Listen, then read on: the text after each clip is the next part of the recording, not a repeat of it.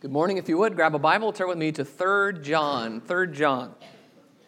That is not John 3, that is 3 John.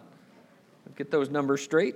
3 John, that's where we will be uh, for our study and our time of study this morning and this part of our worship. Good to see you this morning. We have a number of visitors with us. Thank you so much for choosing to be here with us. We have some who are new to the community. We want you to know that we're excited that you're here we're glad that you moved to our area. We'd love to get to know you. We'd love for you to be a part of our family here. And so, if there is any chance that this might happen, we'd love for you to stick around for a minute and talk to us and get to know us a little bit uh, so that we can help you if there's something we can do, or if you'd like to know more about the work that we do here, we'd love to talk to you about that. Most of all, we're thankful that you're here and that we can worship God together. Third John, I want to begin by reading verses 9, 10, and 11. Third John has one chapter, so you don't have to go to chapter 2 just 3 John, verse 9. The text says, I have written something to the church, but Diotrephes, who loves to put himself first, does not acknowledge our authority. So if I come, I will bring up what he is doing, talking wicked nonsense against us. And not content with that, he refuses to welcome the brothers and also stops those who want to and puts them out of the church. Beloved, do not imitate evil, but imitate good. Whoever does good is from God, whoever does evil has not seen God. John alerts us to the fact that some people who appear to be serving God, even in positions of leadership in the church, can do wrong. And when such people do wrong, it has consequences, it hurts people. In verse 10, it describes Diotrephes, he says, not content with that, he refuses to welcome the brothers and also stops those who want to and puts them out of the church. So, people in this text who are doing the right thing, are the ones who are slandered and stopped from doing the right thing and forced to leave the church. Sometimes our brethren have evil motives. Sometimes our brethren hurt and disappoint us. Sometimes we are hit by friendly fire. We're on the same team, but we end up hurting each other. And that still happens today. It happens when we come seeking understanding and compassion from our brothers, and instead we find rejection and judgment. It comes when we come seeking justice and we find denial, or we come seeking peace and we find conflict, or we come seeking unity and we find division. We come seeking camaraderie and we find discouragement. We come seeking sincerity and we find hypocrisy, and it hurts. And sometimes, like evidently happened in the case of Gaius and Diotrephes, sometimes it means we have to, for one reason or another, leave the group where we suffer that. But sometimes it means we're staying in the group. In every case, we are scarred. We have suffered trauma. And what I want to talk about for a few minutes this morning is the encouragement John gives to people in that position people who have been deeply wounded by their brothers and sisters in Christ. And what do we do when we're in that situation? The truth is, most of us will experience times where we have deep wounds that come from living in community with other brothers. Sometimes those are going to be from personal things. Sometimes those are going to be things that come from dealing with the leadership, like Diotrephes. But one way or another, we have suffered what we're going to call this morning church trauma.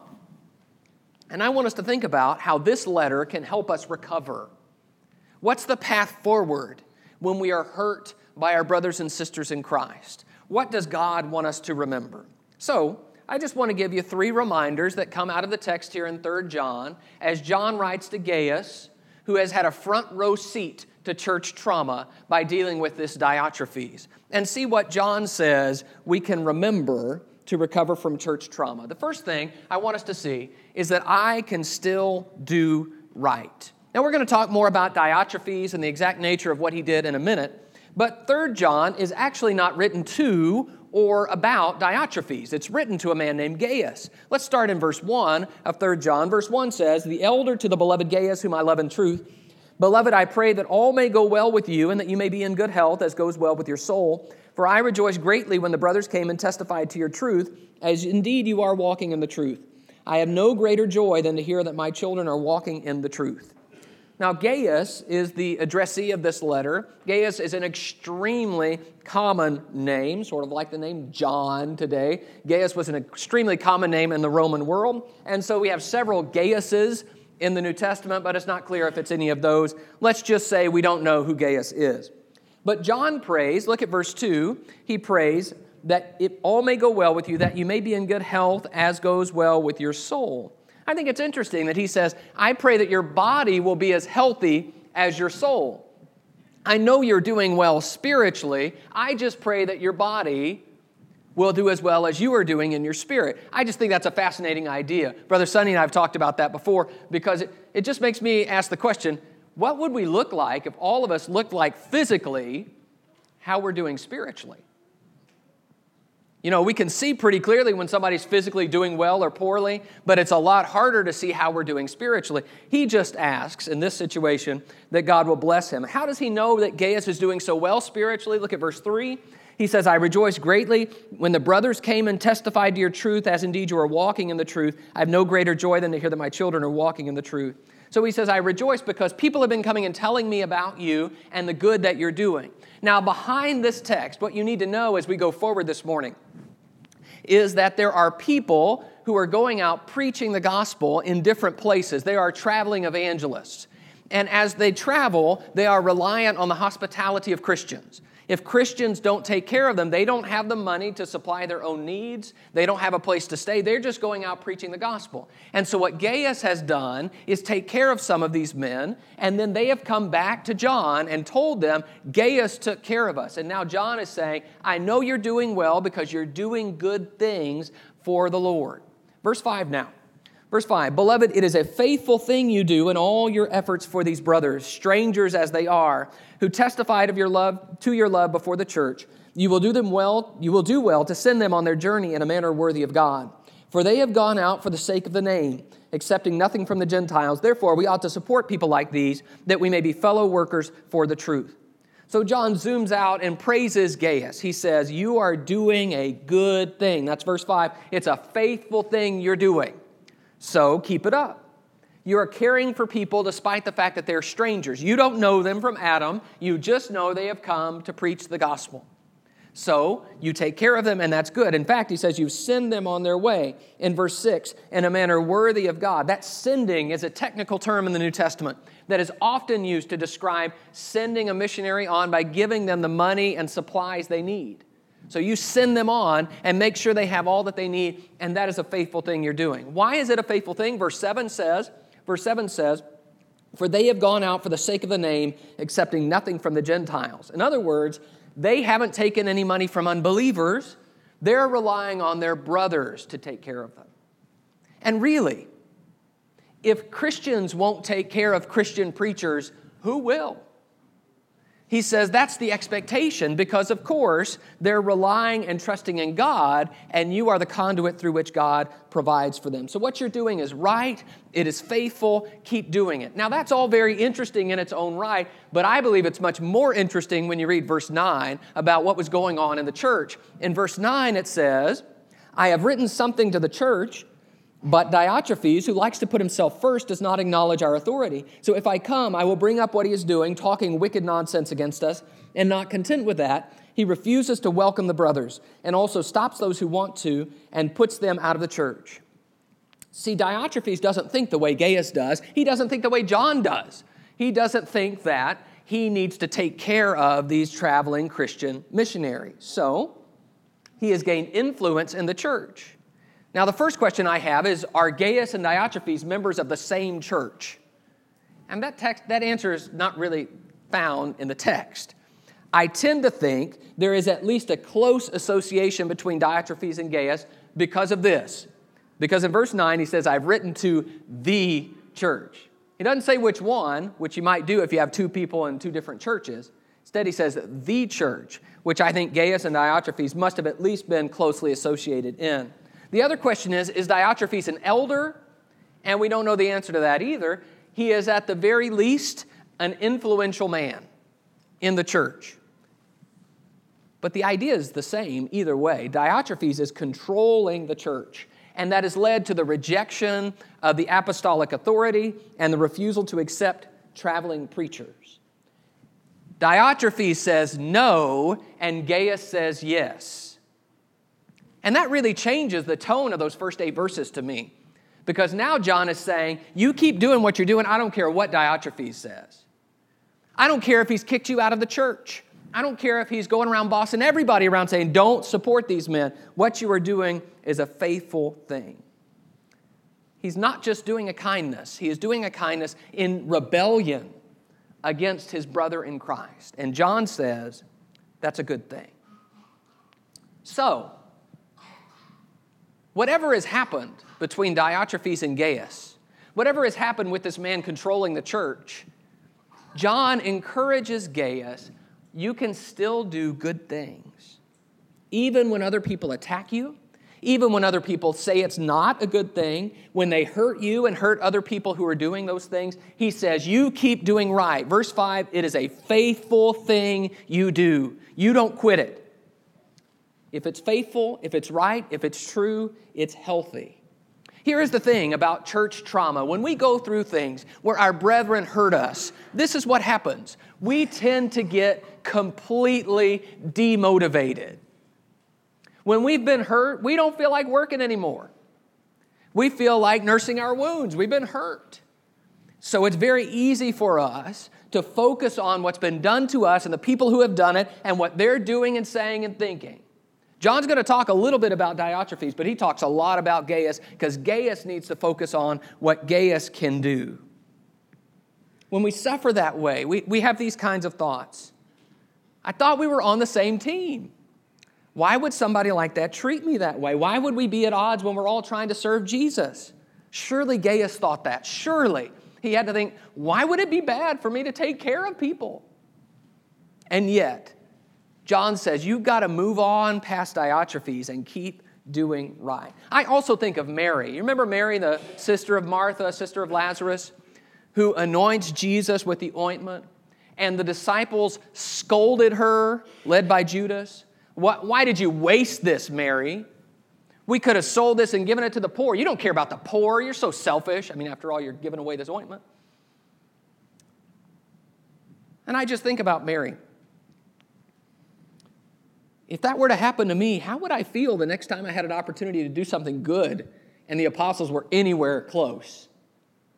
I think I might go in my house and shut the door it's demotivating when we face criticism and pain when we're trying to do right. When we're stung by our brethren, we begin to ask, why should I act? Why should I help? They don't care about me. They're not doing anything either. Perhaps we even get to the point where we begin to accuse them of their evil motives and declaring their agenda.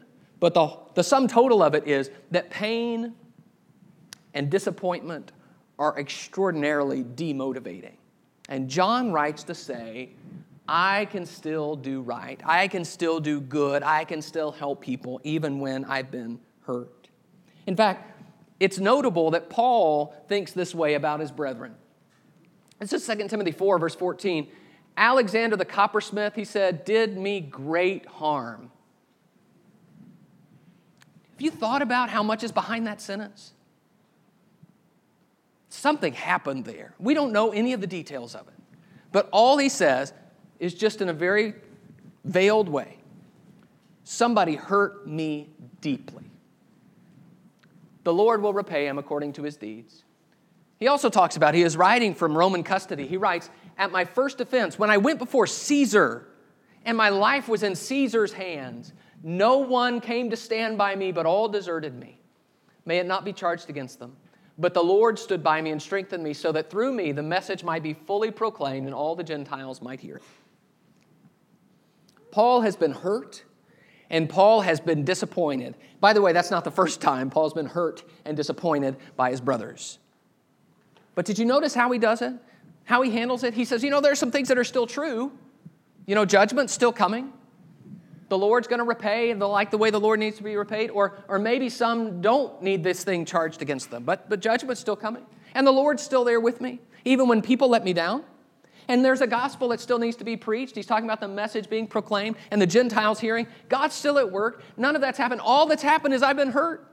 So nothing else has fundamentally changed. So what does that leave me with? It leaves me with the need to keep doing good. In these moments, I need to turn back to my blessings and my opportunities and my gifts. What can I do instead of what has been done to me? These are moments where we need to get to work. In fact, it seems to me, this is just from my experience, it may be that I need to quit thinking so much and start doing more.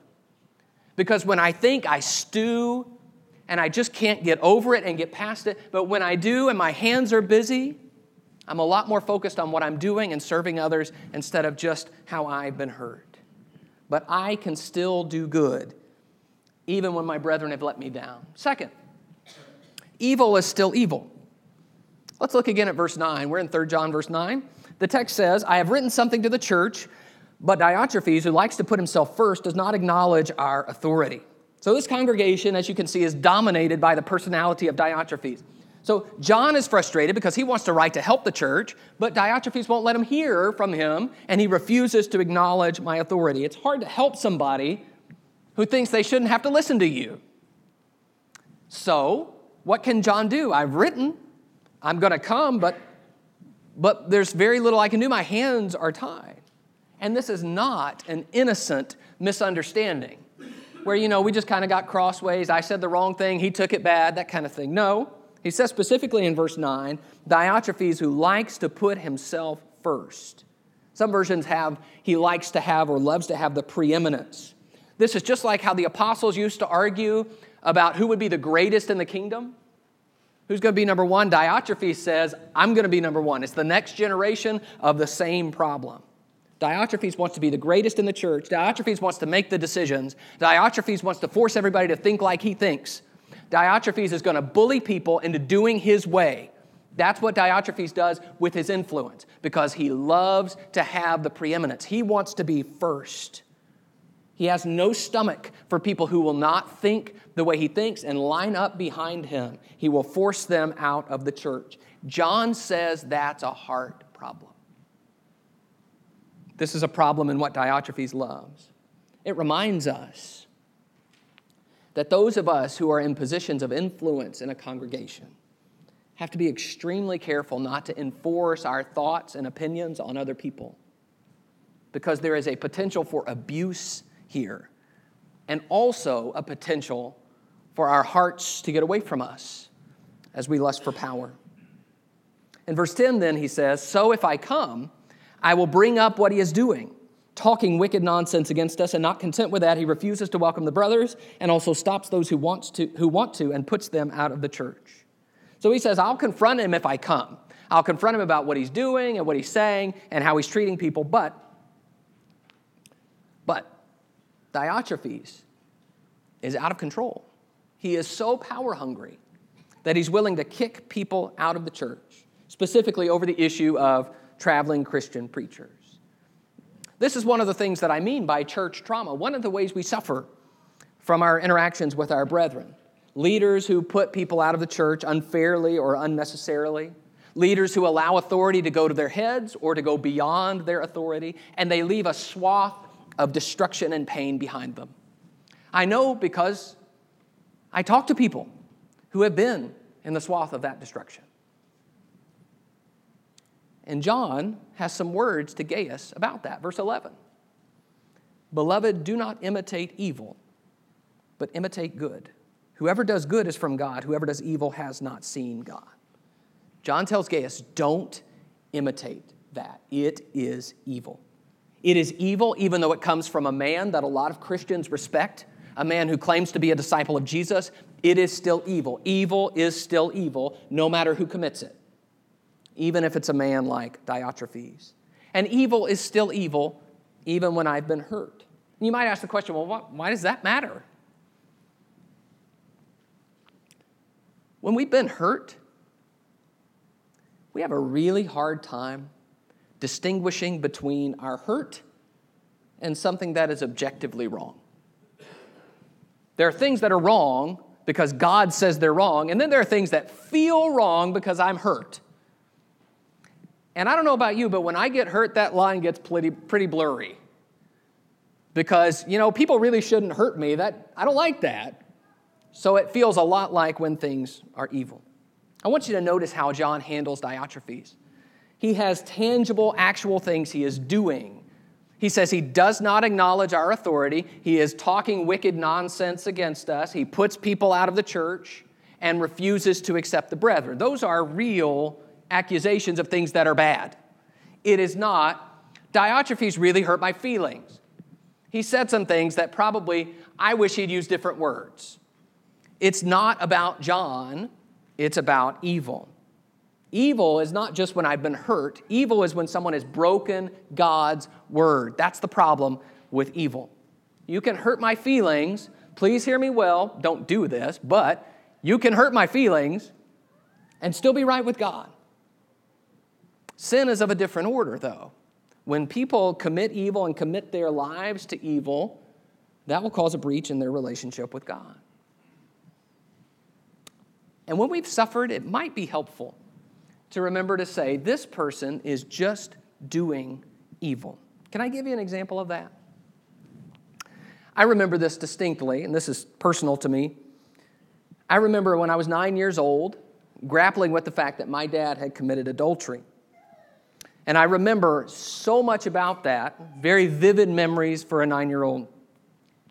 I remember when he stopped living in our house. I remember when he was no longer able to go to church with us. I remember going to court for a custody decision. I remember visiting his home every other weekend, every Thursday night for the rest of my childhood. I remember, I remember, I remember. But as I was going through that experience, I felt all kinds of emotions. And of course, I was deeply hurt and upset. But the one thing that helped me most as I look back on that time is that everybody in that situation, including him, always admitted that what he was doing was evil. And that helped me as a, as a little boy. Nobody was sitting there saying, oh no, this isn't that big a deal. This is not really a problem. You're just hurt because you're taking it personally. Instead, those boundaries help me.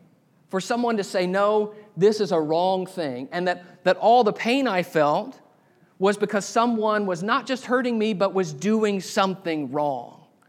And I think we need that clarity when we're hurt to be able to say, evil is evil. And one of the reasons things hurt so much is because sin hurts people. That's what it does. So instead of it just being about one person hurting another, it also becomes about one person breaching their relationship with God.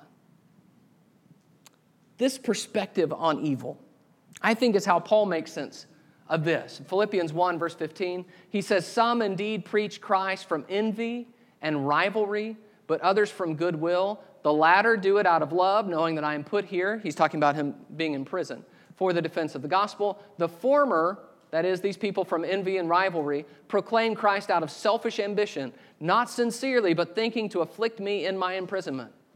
What then? Only that in every way, whether in pretense or in truth, Christ is proclaimed, and in that I rejoice. So Paul can say evil motives are just evil motives, but there is objective good that's done. When Christ is preached, that's good. That's a positive. So I'm going to rejoice in that. He says, I can differentiate and not just act out of my hurt. Some people are trying to hurt me, he says. They're trying to afflict me, but I can rejoice in what they're doing because I see objective good coming out of it. Being able to see beyond my personal hurt helps Paul to make sense out of a really difficult situation. So, it seems to me if we can keep our perspective about good and evil, it can actually confirm our faith in God through trauma. That is to say, if I know that the reason I'm hurting is because someone has done evil to me, it helps me to be able to say, No wonder God said that's evil. It hurts. It's bad. And I know that. And those lessons are burned into my soul so that I can say, at least God knew beforehand what He was saying in His Word. And my faith grows stronger because I know evil is still evil. The third thing I want us to see from 3 John is that there are still good examples. Look in 3 John verse 11. 3 John verse 11, he says, Beloved, do not imitate evil, but imitate good. Whoever does good is from God. Whoever does evil has not seen God. So here he's talking about influences. He talks about who you imitate. And he says, Gaius, you're going to imitate somebody. Don't let it be Diotrephes. Just because he got his way on this point, you don't need to be like him. Just because other people respect him, you don't need to be like him. Don't imitate evil. Diotrephes is extremely well respected. He got his way. He's probably charismatic and winsome. He is someone that probably a lot of people look up to. He says, Don't imitate evil. When you see evil, go the other way. Verse 12 Demetrius has received a good testimony from everyone and from the truth itself. We also add our testimony, and you know that our testimony is true. So here's another guy, Demetrius, and he just says, Everybody talks good about him. John knows him, John compliments him.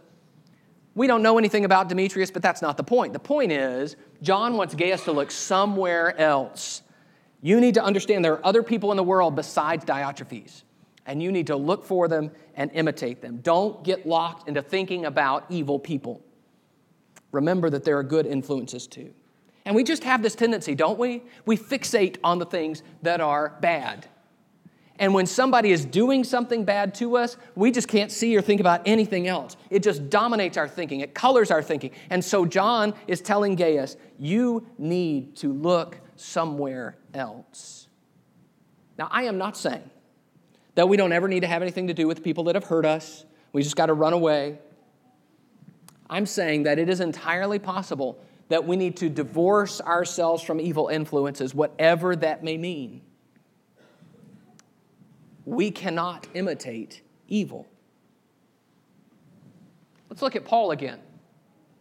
Paul says, 2 Timothy 1 15 and 16, You are aware that all who are in Asia turned away from me, among whom are Phygelus and, Her- and Hermogenes. May the Lord grant mercy to the household of Onesiphorus, for he often refreshed me and was not ashamed of my chains. I want you to notice what he did there. 2 Timothy is like this, where Paul is saying, You know, a lot of people have let me down and, and some have turned away from me. Probably this means that they forgot about him, they didn't come help him, they didn't come see him while he's in prison in Rome. But immediately after mentioning these two guys by name, Phygelus and Hermogenes, he immediately talks about one guy who did. And if you read that text, he just keeps going on and on about Onesiphorus and what Onesiphorus did for him. See, Paul, Paul doesn't just remember the people who've hurt him. Because you know, when we do that and we start counting all our scars and recounting them to everybody, if that's all Second Timothy was, we wouldn't be interested in reading it. It would just be Paul's complaining list. Instead, what he does is he says, No, there are others. No, there are good things. There are positive things. Those are the things we need to focus on. It's a time to remember. Well, that's not what I wanted. Don't read that yet. We'll get there in a moment. There's a time to remember that some people hurt and disappoint us, but that there are other people. There are more people than just the ones that hurt and disappoint us. There are hypocrites, but there are also sincere people. There are people who seek the preeminence, but there are also people who are willing to yield and submit. There are people who hurt others, but there are also people who help others. And we just have a choice to make about this. Who are we going to focus on? Who are we going to pattern our lives after? Who are we going to follow as examples. In all of this, what I think John is saying, what I am saying, is that the negativity that comes from our hurts sometimes can become all consuming. And I think why John is writing Gaius is to give Gaius some direction away from the things that have happened in that church. Sometimes we can allow our hurts to define our service to God, to discourage us, to demoralize us, to bankrupt our faith.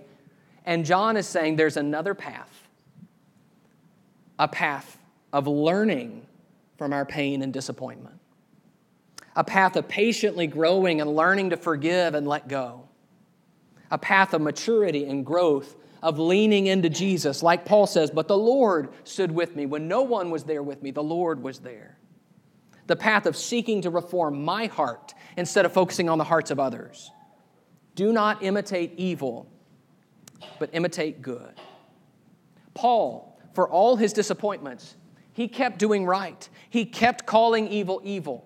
and he kept finding people who were worth following and linking himself to. It always came back to God for Paul. What more can I do for God? What does God say about this? Who is walking with God? And we can do the same thing, even when we've been hurt. I can still do right. Evil is still evil. There are still good examples. I want to say something about what we do as a church. As a church, whether we're talking about actions we have that are led by our shepherds, or as a church, as we individually interact with one another and with people in the world, we need to do all we can to be careful with our words and actions because we can hurt people.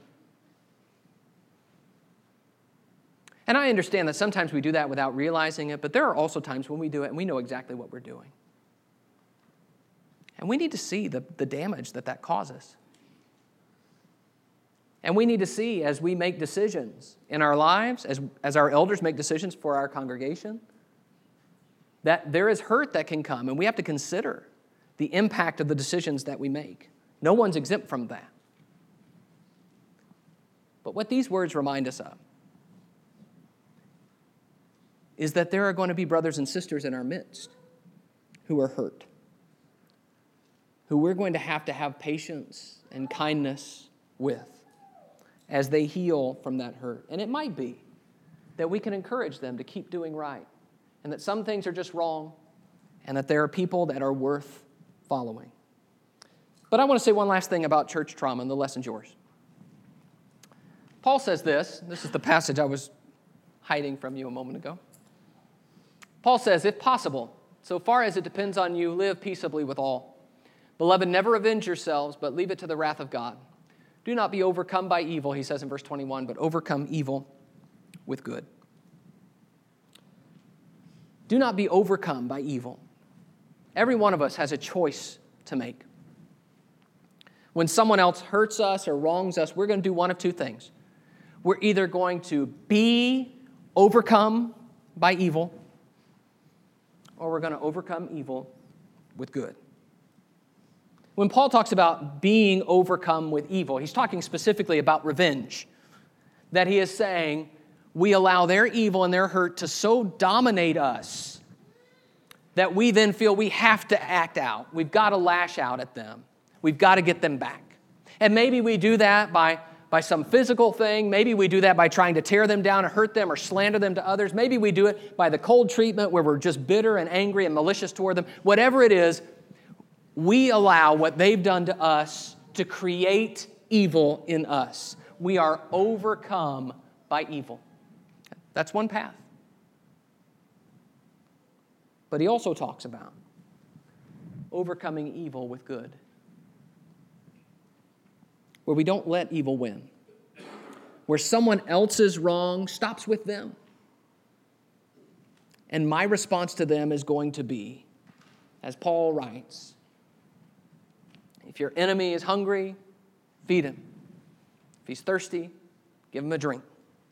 For by so doing, you can heap coals of fire on his head. Not in a vindictive way, but in a way that will end the tension. So when we suffer church trauma, it seems to me we have that same choice. We can either be overcome by the evil, and sometimes I see that, and it's so sad. I see my brothers and sisters who no longer want to serve Jesus because they've been hurt. And I understand and I empathize. But at the end of the day, you have been overcome by evil. Evil is still evil. And there is another path to overcome evil with good, to say, I'm not going to let evil win, and I'm going to continue to serve Jesus, even when I've been hurt. Would you pray with me about that? Our God and Father, we thank you so much for this gift of your word. And we're thankful for this time and the peace of this hour that we've had to open your word together and to think about these things. We're sad, Father, as we think about the damage that sometimes we cause one another, even as disciples, as offenses come, as trouble arises between your people, as sometimes we make decisions that hurt others. And Father, as we suffer at the hands of one another, we ask for your mercy We ask for your peace.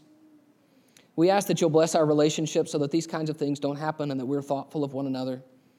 We ask that you'll help us to be thoughtful about how we speak to each other, that our words will be what is necessary for edification, to build one another up and not to tear down. We ask that you'll be with us when we've suffered hurt, that you'll help us to find a path to continue to serve you, that you'll help us as we try to work through the damage that's been caused as we learn to forgive one another and live with one another despite a past and a history. Father, as we sometimes disagree with one another or dis- disagree with decisions that are made, we ask for your peace. And Father, we ask for the resilience that we need to move forward in our relationship with Jesus. We thank you so much, Father, that you've had such patience and mercy with us. We thank you, Father, because we have so often sinned against you. And so often we have deserved far worse than what we've received from you. Father, I pray that you'll help us as we try to mature our faith to continue walking with you even when we've been hurt. This is our prayer in Jesus' name. Amen. Might be someone here this morning who is ready for the first time to become a disciple of Jesus, to give your life to Him, to have Him take your sins away and give you hope of a better life a better life now and a better life in the age to come. And if you're ready to make that step, to turn away from your sins, to follow Him, to be buried with Him in baptism, have your sins washed away, you can leave this building rejoicing as a disciple of Jesus, forgiven of your sins. Is there anyone here who needs to come? Please come to the front as we stand and sing to encourage you.